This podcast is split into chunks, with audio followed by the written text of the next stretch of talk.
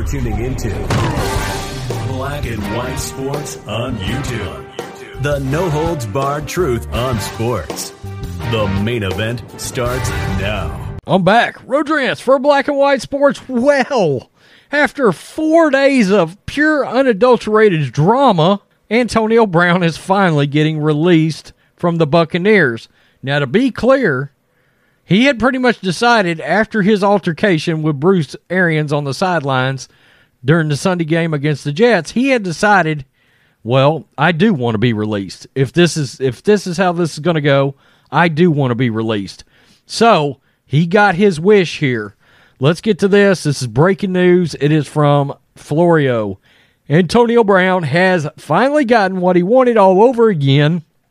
In September 2019, he agitated for his release from the Raiders and he got it. Today, after spending much of the past 18 hours trying to secure his release from the Buccaneers, he has. The Buccaneers have announced that Brown's contract has been terminated effective immediately.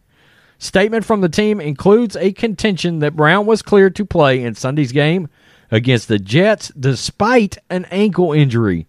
The team also asserts that, quote, at no point during the game did he indicate to our medical personnel that he could not play. The Buccaneers also claim that they have tried on multiple occasions this week to, quote, schedule an evaluation by an outside orthopedic specialist, yet Antonio has not complied. Wow, that's interesting. The Buccaneers are releasing Brown without any special designation despite a four day delay that supposedly arose from their efforts to select a proper label to apply. Huh. He'll now pass through waivers. If unclaimed, he'll become a free agent. And that's where things will get interesting.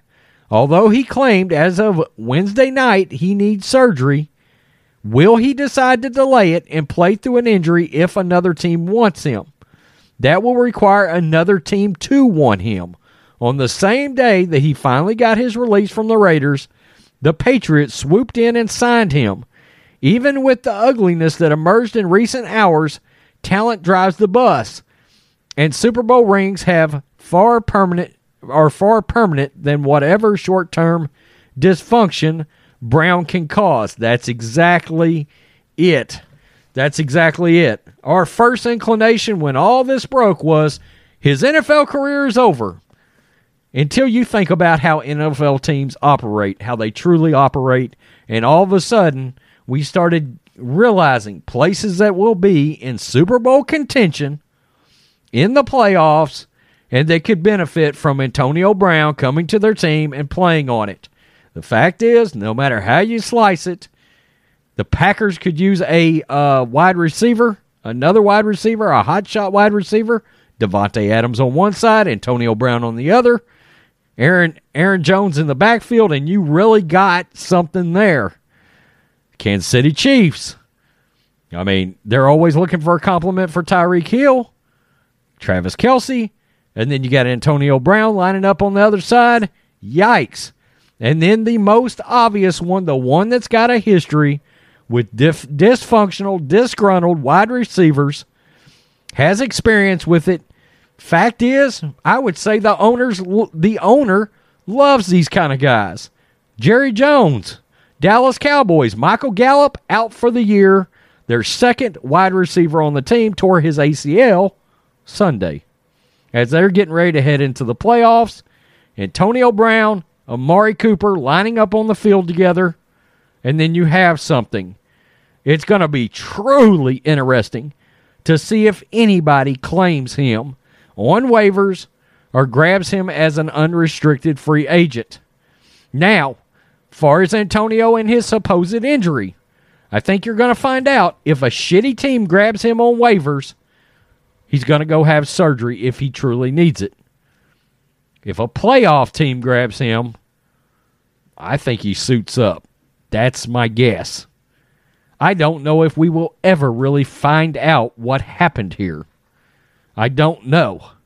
I don't know because there's precedent from both sides that somebody is shady as hell here. I don't know who who or what side it is.